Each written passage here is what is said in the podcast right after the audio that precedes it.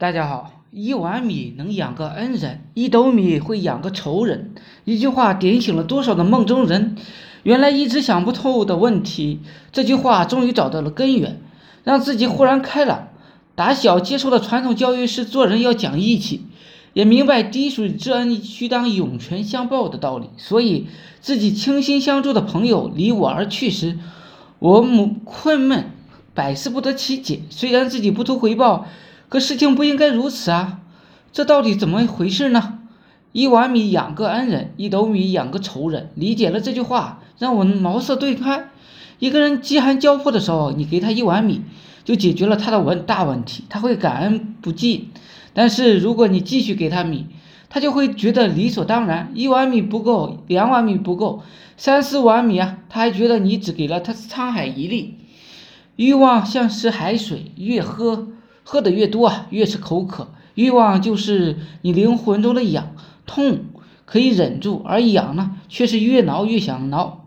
从前有两个户人家是邻居，其中一家富裕的多，两家呢相处得很好。有一年天灾导致田中颗粒无收，穷的一家没有了收成，只能等死；富的一家还有很多粮食，就给穷的一家送了一升米去，救了急。穷的一家非常的感恩，熬过去最艰难的时刻，穷人就前往富人家感谢。说话间呢，谈起明年的种子还没有着落，富的慷慨的说：“这样吧，我这里的粮食还有很多，你再拿去一斗吧。”这穷的呢，千恩万谢的拿着一斗回家了。回家后，家里人说：“这斗米能做什么呢？根本就不够明天明年种地的。”他们太过分了，既然这么有钱，就应该多送给我们一些粮食和钱。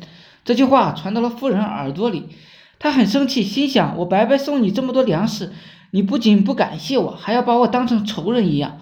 于是本来关系不错的两家，从此也就变成了仇人，老死不相往来。这就是升米恩，斗米仇。当人快饿死的时候，你给他一升米，他就会把你当成恩人；可你要给了他一斗米，他就会想，既然你想的得到一斗米，就得给我更多，你要不给我，那就是我的仇人了。三国时期，吴国有个叫赵姬的女人，闺女出嫁前，她说：“到了婆家，你千万不要做好事哟。”她闺女不解地问母亲：“你不让我做好事，那我可以做坏事吗？”她母亲正色道：“好事都不能做，更何况坏事呢？”赵姬说的这番话非常的复杂，既有哲学问题，又有道德问题，还牵扯到心理问题。于西于家西在其《世说新语》荐书中啊，为赵姬的这句话心生感慨。他说：“盖古之教女者之意，特不亦其遇事表露。今今于为善之名，以昭人之度，而非尽之使不为善也。”好事不是不可以做，怕的是他人想养成了这样的习惯，而且认为天生就应该这样做。生活里常有这样的事，第一次帮他的时候，他会对你心存感激；第二次的时候，心里感觉就淡化了；到了第 n 次以后，简直就是理直气壮的认为你就应该这样做，甚至没有了这种帮忙啊，他会对你心存怨恨。正所谓的是恩中招仇招怨。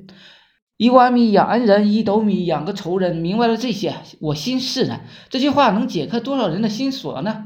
好了，今天呢就讲到这里，希望我说的思想能让你摆脱生活的贫困。谢谢大家。